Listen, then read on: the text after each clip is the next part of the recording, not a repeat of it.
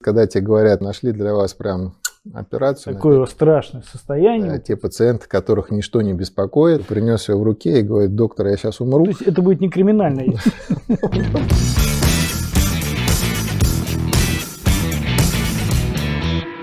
здравствуйте, друзья! Э, это наш э, второй подкаст. В первом подкасте мы так и не рассказали. Это будет серия таких очень интересных бесед на достаточно актуальные темы. Мы будем здесь разбирать и оперативное вмешательство, и какие-нибудь патологии. В студии у нас будут всегда очень замечательные, уважаемые люди. А, соответственно, наши требования к вам, если есть у вас какое-то желание или появляются какие-то вопросы, вы их просто оставляете в подкастах в комментариях, а мы дальше будем включать это в серию своих вот бесед. Ну и, соответственно, эту беседу мы не готовили заранее. И опять да вот... мы вообще встретились случайно. Он просто заехал в офис э, любимой компании и встретил своего друга. Ну, что-то за чашкой чая начали болтать, получилась очень интересная беседа. Мы подумали, что, может быть, а, часть каких-то вопросов, которые мы между собой профессионально тут обмениваемся, может быть, она была интересна не только нам, потому что, ну, как бы мы все делимся опытом, а, и, естественно, большей частью делимся между своими профессиональными коллегами, друзьями, но подумали, что, может быть, часть этой беседы будет вам тоже интересна. Ну вот, в общем, таким образом, сидя обсуждая какие-то животрепещущие темы для себя, выясняя какие-то вопросы, мы поняли, что, в принципе, это может быть э, интересно и окружающим. Ну и в гостях вот Кирилл Вячеславович Шишин, МКНЦ имени Логинова. Э, ну и, соответственно, тема наша сегодняшняя – это дивертикул Ценкера. Э, Кирилл Вячеславович, а кто такие пациенты с дивертикулом Ценкера? Как их понять? Ну, а, объясню. Всех эндоскопистов так, с детства учат о том, что это такое страшное состояние у пациента. Ну, для эндоскописта страшное, потому что эндоскопическая процедура очень часто может закончиться какой-нибудь перфорацией или еще какими-нибудь другими осложнениями, связанными с этим. Да? То есть, есть ли что-то, что может заподозрить вот у этих пациентов? Или это вот аккуратность просто выполнения процедуры? Ну, да, вопрос очень правильный. А, дело в том, что а, как бы если вообще брать пациентов с дивертикулом Ценкера, то есть люди, которые попадают к врачу и э, заболевание выявляется абсолютно случайно. Есть категория людей, которые целенаправленно приходят к врачу, потому что есть э, ряд симптомов, которые их реально тревожат.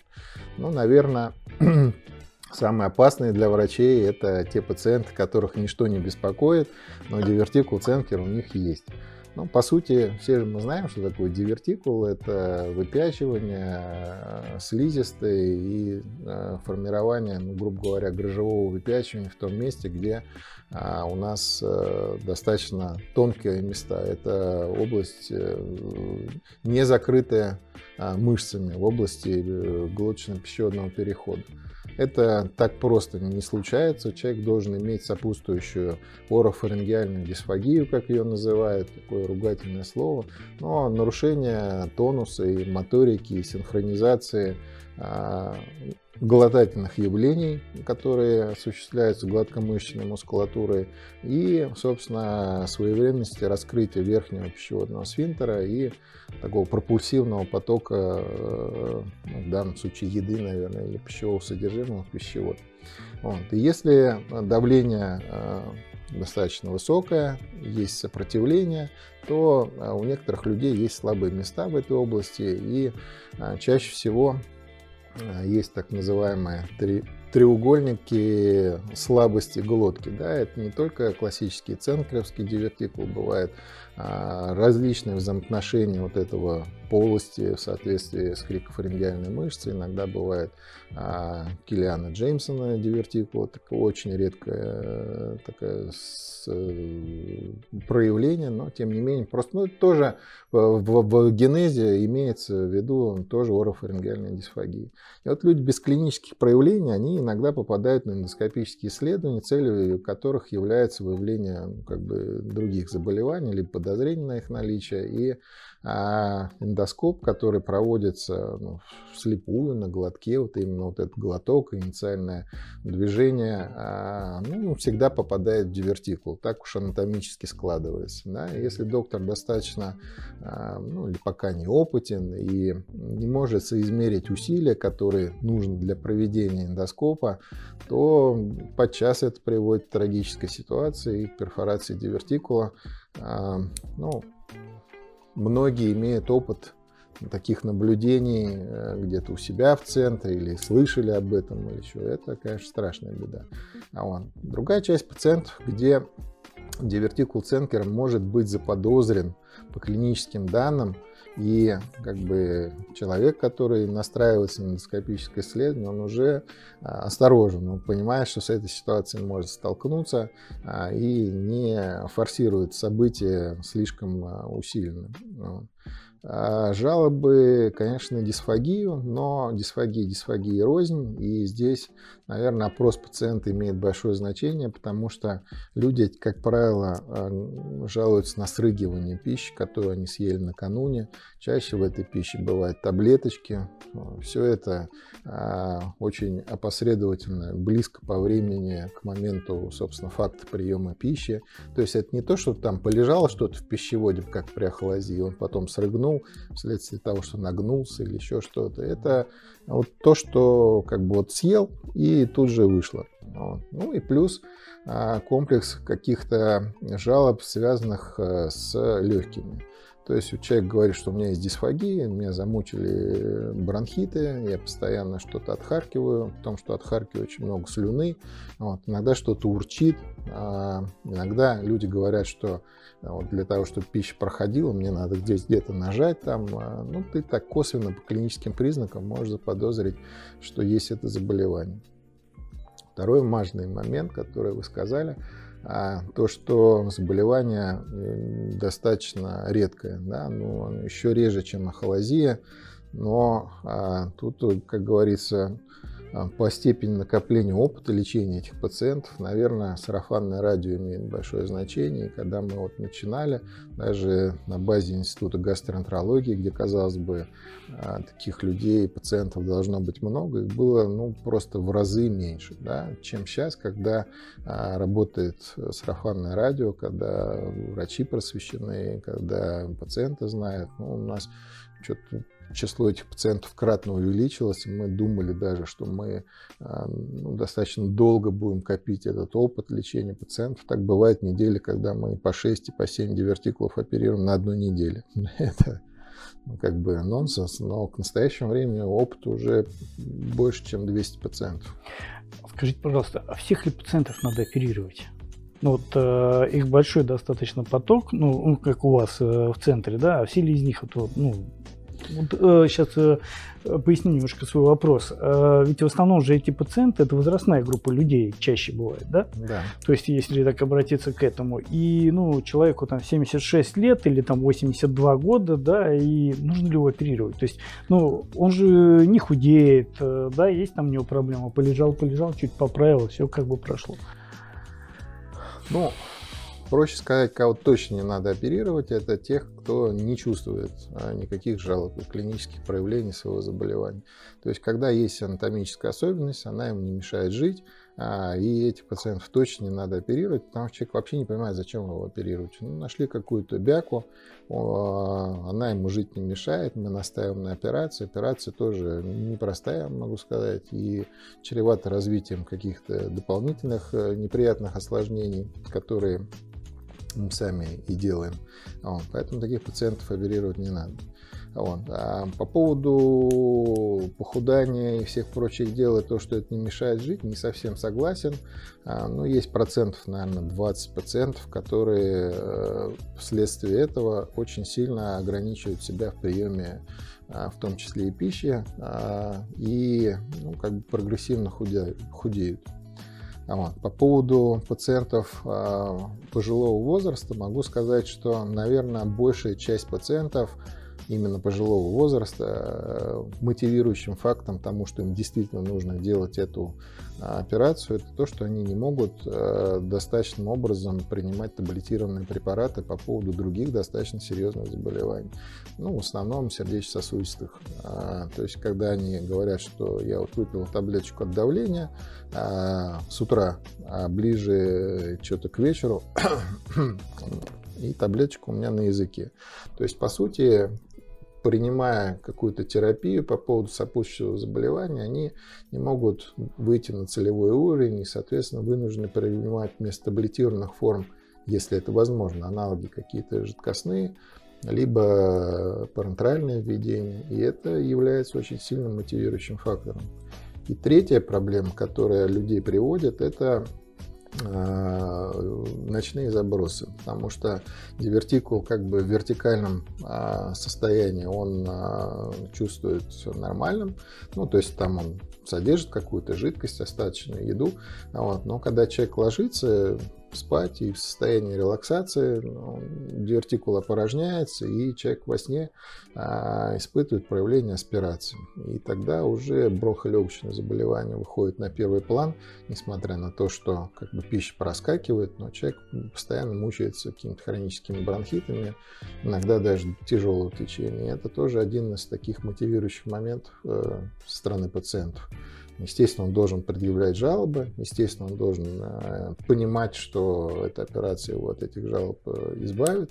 И, э, ну, собственно, это является результатом. Это очень благодарные пациенты, на самом деле, которые потом приходят, они радуются успеху операции намного больше, чем пациент с холозией, которые, кстати, не очень э, иногда страдают в общем самочувствии. Да? Пациенты с ценкером – это более симптоматичные люди. Правильно, они могут уже кушать и вкушать э, да. вкус пищи, и так же, как у стоматолога, когда зубы перестают болеть. Здесь это, конечно, такой класс благодарных пациентов. А я бы вот еще хотел такой вот э, вопрос животрепещущий, если когда вот на всяких различных конференциях там рядом оказываешься с хирургами, которые видят подобные операции, вот они так сразу, да вот они вот очень плохие вещи делают там, то есть они это не радикальная операция по поводу ценкера, и так оперировать нельзя, говорит, и хирургия лучше. Так вот вопрос, что лучше все-таки на сегодняшний день, хирургия или эндоскопия? Плане оперативного вмешательства? Да, я понял. Мне сложно ответить на этот вопрос, потому что я хирургические вмешательства не выполняю. Но а, несколько раз ассистировал на хирургических вмешательствах, когда ну, подчас иногда самой большой проблемой является интероперационный поиск этого самого дивертикула. А, вот. Не всегда же мы оперируем дивертикулы, которые ну, вот, с размером с эту чашку. Да? А, вот. а симптоматичный дивертикул и большой дивертикул это не параллель. Иногда маленький дивертикул может быть очень симптоматичным из-за того, что очень сильно развита крикофарингеальная мышца и все такое прочее. Вот. Вопрос в том, что понять за радикальность операции. Мы с вами же не удаляем опухоль и не злокачественную опухоль, и нам не нужно добиться резекции там, а, по параметрам R0 там, или еще чего-то. Мы лечим, а, мы делаем операцию по поводу какого-то комплекса клинических проявлений. Если в результате этой операции эти клинические проявления уходят, то почему бы и нет? А, как можно ее оценивать, радикально или не радикально? Я ни разу не оперировал человека повторно после эндоскопического вмешательства. Ну, имеется в виду, если мы сами его ну, так не сделали. Но мы оперировали достаточно много людей по поводу неудачных операций э, открытых, да, причем неоднократных. И наше эндоскопическое вмешательство имело успех. Поэтому я не очень согласен тем, что э, это не радикальное вмешательство. Опять же, забегая, может быть, вперед, потому что тема не очень близка.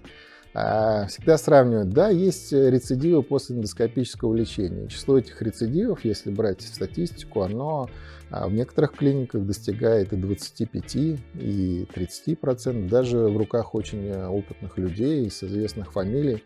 Но ну, мы все на самом деле прошли определенный этап развития. Это достаточно молодая хирургия, достаточно а, ну, как бы новое вмешательство, да, ну и как бы происходит определенное видоизменение и понимание, что а, с учетом редкости вмешательства а, и э, мы, мы как бы делали это раньше, но делали это неправильно, И чем, чем больше эта операция выходит на поток, тем больше мы оперируем этих пациентов, мы стали понимать, как правильно делать эту операцию.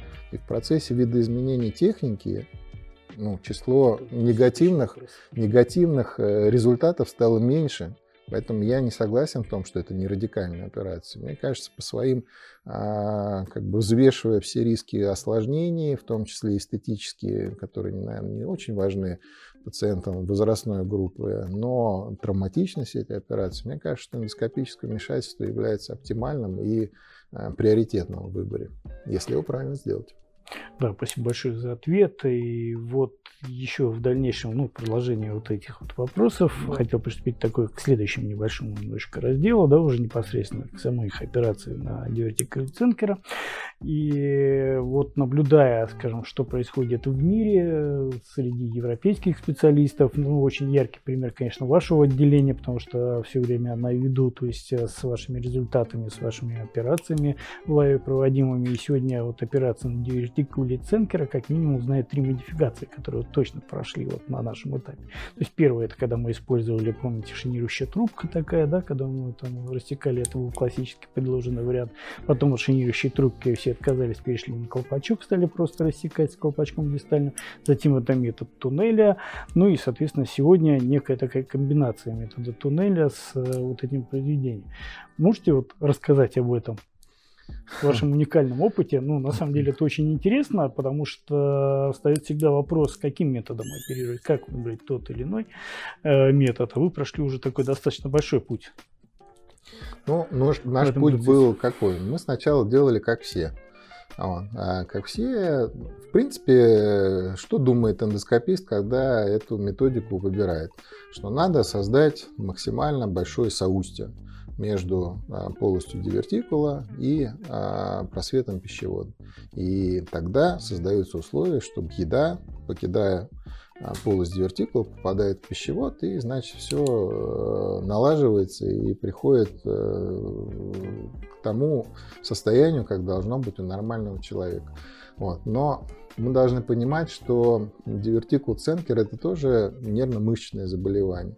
В данном случае не само пересечение этой мышцы, которая лежит ну, как бы в основании этой шпоры, является патогенетическим моментом. А действительно, чем шире соустье, тем, наверное, лучше результат лечения. Поэтому все шли, а, может быть, даже развивались по тому уровню, чтобы сформировать это устье широким. Делали два разреза, иссекали часть мышцы. И действительно получалось достаточно большое соустье, но вследствие тонуса пищевода это соустье как крышкой было прикрыто а, стенкой пищевода. соответственно, не, несмотря на то, что сформировалась большая полость, тонус нижележащих отделов не позволял а, пище, в том числе при помощи активных а, сокращений глотки, продвигаться ниже. И это является, собственно, пусковым моментом рецидива. То есть, как бы опять накапливается пища, мешок еще раз растет к низу, и, собственно, возникает та же самая ситуация, но шпора расположена ниже, и там уже нет никакой крикофарингеальной мышцы, там просто рубцовая ткань.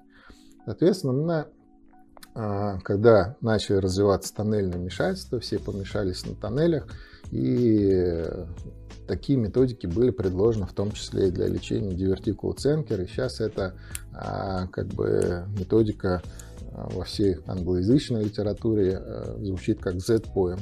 Но здесь другая крайность, когда люди залезают под мышечное пространство подслизистое и рассекают мышцу, при этом не оказывая никакого влияния на дивертикул. То есть рассекается мышца, но остается дивертикул. При дивертикулах небольшого размера они, конечно, подвергаются обратной редукции, и полость их немножко снижается. А, но самое главное, что улучшается пассаж пищи. И не испытывая такого сопротивления, ну, пищевой болюс, как это мы в медицине называем, там он сразу попадает в нижележащие отделы. То есть в отделы пищевода, которые ниже а, ну, собственно, этого дивертикула, и, так сказать, проскакивает дальше в желудок. Идея была просто, мы тоже прошли этот этап, и всем больным при любом размере дивертикула делали вот такой классический Z-поем. А, идея была как бы слепить воедино две операции.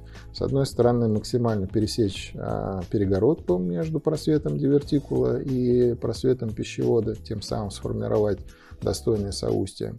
И сделать еще миотомию ниже дна дивертикула для того, чтобы освободить от гипертонуса ниже лежащие отделы и создать условия для пассажа пищи. Ну, собственно, ну, в последнее время именно такой тип операций мы делаем а, у всех пациентов, кроме пациентов, у которых очень маленький дивертикул. Если дивертикул маленький, но симптоматичный, то только миотомия позволяет добиться того, что сам дивертикул Запой, да? просто он инвертируется, как вот в в толстой кишке есть же инвертированный дивертикул, mm-hmm. так и здесь просто слизистая сглаживается, и он сам выпадает, ну, как анатомическая структура пропадает. В данном случае рассекать никакую слизистую не надо, а размер, разрез делается там чуть повыше в грушевидном синусе. И вот при малых дивертикулах классически иногда делаем Z-поем. Ну, не иногда, а всегда. Ну, то есть вот очень интересна такая трансформация самих методик, то есть выполнения вот этой операции. А вы уже говорили, упоминали маленький дивертикул, большой дивертикул, что из них страшнее. Ну, я объясню. Маленький дивертикул почему-то эндоскопистов, которые ну, имеют либо небольшой опыт, либо не имеют вообще опыта работы с э, такой видом операции или оперативных вмешательств, всегда очень страшит большой дивертикул. При этом о маленьких как так вот очень легко вскользь упоминаешь, что он маленький, и это легко будет сделать. А, вот что страшнее? Страшнее очень маленький и очень большой. Приехав куда-то на выезд, когда тебе говорят, мы вас так любим, нашли для вас прям операцию на 5 минут. Маленький дивертикул. Страшнее ситуации не бывает. Не, она не то, что она страшнее, это тяжело. Маленький дивертикул тяжело прооперировать, потому что это чистый тоннель а в чем беда тоннельного вмешательства? В том, что мы создаем оперативный доступ несколько выше в грушевидном синусе. Грушевидный синус тоже эндоскописты не любят. Он иногда рвется самостоятельно, без наличия всякого дивертикула. То есть это то место, где мышечный слой практически не развит, но а, залезть в подслизистое пространство нужно именно там, чтобы выйти наверх крикофарингеальную мышцу. Соответственно, это бывает нелегко. Там а, не герметичное пространство, там очень тяжело использовать СО2 а, как метод, который нам создает э, пространство mm-hmm. для работы. Соответственно, доступ по слизистой пространству при чистом тоннельном вмешательстве это а, очень достаточно сложное дело. Миорелаксанты помогают нет? Нет. Или нет. не используются? А, не, они используются, но не помогают. Миорелаксанты надо использовать, потому что а, рефлексогенные зоны, человек давится, и это мешает как бы работать. И, ну, как бы человек, когда лежит спокойно... И То есть сам наркоз это не панацея получается, да? То есть даже это, mm. это опять-таки, повторюсь, это интубационный наркоз, да, в данном 100%. случае? Вот. Угу. Хотя за рубежом говорят, что можно делать и под седацией пропофолом, но мы не являемся сторонниками, потому что ситуация может в раз обернуться в ту, которая требует как бы интраоперационной сразу интубации, и это не очень хорошо. А, вот. а в отношении большого дивертикула возникает вопрос, что мы формируем а, соустье на достаточно большом протяжении, но следуя концепции избавления от тонуса мы еще должны сделать миотомию ниже э, дна дивертикула. Соответственно, получается, что по поводу какого-то дивертикула ценкера, где вроде бы нужно рассечь только крикофарингеальную мышцу, мы еще делаем сантиметров 7 миотомии в пищеводе. Вот. А, и получается достаточно большая раневая поверхность, которую надо еще как-то закрыть.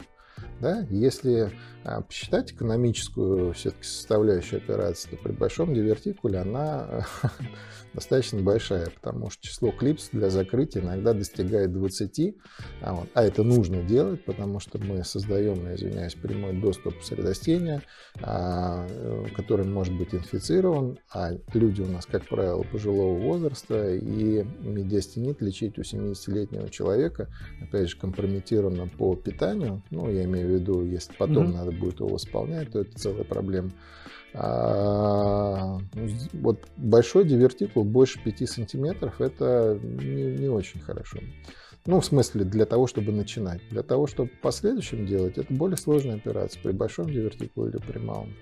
Угу. И еще один момент. При большом дивертикуле всегда есть воспалительные изменения не только слизистой, но и рядом окружающей клетчатки. Из-за этого ну, ориентация и визуализация вот этих слоев, в которых мы работаем, она тоже бывает тяжелее. Поэтому это еще один такой сдерживающий фактор, чтобы начинать с больших дивертикул.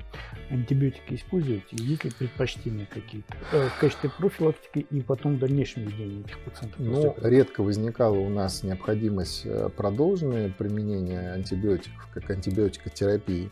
Но антибиотик профилактику используем всегда, либо ну, какой-то полчаса до операции, либо непосредственно в ее начале. Антибиотик широкого спектра действия э, делается всегда. Спортивные интересы. Как долго длится такая операция? По-разному. А вот. Есть операции и такие быстренькие, там за 10 минут. Есть операции на 2 часа. Все зависит от того, а, в каких условиях ты работаешь. Да? Ну, как, а, ну, если брать тоннельные операции, то самое сложное это, во-первых, залезть в тоннель, а во-вторых, закрыть его. Вот. Соответственно, тоннельное вмешательство всегда более продолжительные, может быть, по времени чистые. Вот. А, а так, если ну, сложно сказать. Никогда не... пациент спрашивает, э, сколько будет длиться операция. Я говорю, есть два ответа. Вот. Самое точное это от начала и до конца. И самое неточное минут 45. А, еще такой вот вопрос. Что используете для закрытия ну, тоннельных доступа, допустим, при, малки, да, при маленьких дивертикулах? Клипсы. Обычные клипсы. Ну, ну вы нет, говорили, что вход э, в этом... Клипс, клипса, клипс, я рознь, как говорится. А, ну, так уж повелось, что, опять же, как мы уже говорили, каждый должен работать тем, э, чем он считает удобно работать. Вот. Ну, если говорить о клипсе, то она э, для закрытия дефектов, она, во-первых, должна хватать хорошо, иметь достаточный радиус или ширину открытия и закрытия, а, возможность вращаться, и а, открытие закрытие должно быть а, столько сеансов, сколько мне нужно а не сколько заложено в резерве этой клипсы. Ну и ряд других параметров, которые связаны с тем, кто, кто вращает клипсу. Это тоже очень важно, потому что очень тяжело там повернуть. Не все понимают, что такое противочасовой и почасовой, там направо и налево. Вот. Поэтому, если ты имеешь возможность сам вращать и выбирать то, где тебе нужно, под каким градусом, это хорошо. Ну, э, я к чему вопрос вот именно к тоннельному акцентировал, потому что там-то при классическом ну, дивертикуле центре, при классическом рассечении э, клипсы не остаются гуршевидной синусе, а здесь ощущение пациентов после операции. Ну, э, есть что-то там, пытаются они эти клипсы сглотнуть, убрать, ну, наверное, это как-то мешает, не, нет? Не сами клипсы, вот, все зависит, наверное, сколько ты там шуршал, а, в области глоточно-пищеводного перехода и насколько это все было травматично. А вот. Сами клипсы, наверное, пациентам не ощущаются. А вот. Один раз у нас только было, что человек там э, прибежал через две недели после операции. Вот. Редко наблюдение, когда был молодой пациент, и он что-то и э, отхаркнул саму клипсу металлическую, принес ее в руке и говорит, доктор, я сейчас умру. У него просто естественно было отхождение вот этих вот остаточных элементов. А так, в принципе, наверное, это не вызывает дискомфорта. Ну, я так понимаю, что туннель сам по себе закрывается где-то через несколько часов, то есть порядка 8-12 ну, часов, то доступ уже туда и клипсы там практически не нужны да? Ну, то есть это будет не криминально, если вдруг так э, буквально там в 12 часов, то есть не надо хватать этого пациента и снова смотреть. Но мы без э, неприятностей тоже не обошлись. У нас было несколько наблюдений, когда была несостоятельность в области затека. И одного пациента мы брали повторно, пытаясь закрыть э, доступ. Ну, бывает очень тяжело. То есть через 12 часов изменения тканей в этой области происходят такие, что с обычным клипсом, наверное, ничего не сделаешь. Поэтому, э, поэтому надо вот стараться закрывать доступ так, чтобы вот он закрылся. Сколько это работает? 12 часов в сутки, 2, я не знаю, мы повторно mm-hmm. лазили только у одного человека. Контроль проводите этим пациентам? После, вот, ну, сегодня сделали... Через три месяца. Через три месяца. То есть на следующий день не берете посмотреть, как там клипсы? Ни в коем случае. Занды не ставим. Питаются перорально. Это вот очень важный такой момент, что подтверждено такими гайдлайнами, ну и, наверное, личным жизненным опытом. А, спасибо большое, друзья, за внимание. У нас вот, вот все так интересно разворачивается, об этом можно беседовать без конца. Но если вы оставите под этим подкастом свои собственные вопросы, мы обязательно поднимем эту тему снова и эти вопросы также включим в нашу беседу. Спасибо большое, Кирилл Вячеславович. Спасибо.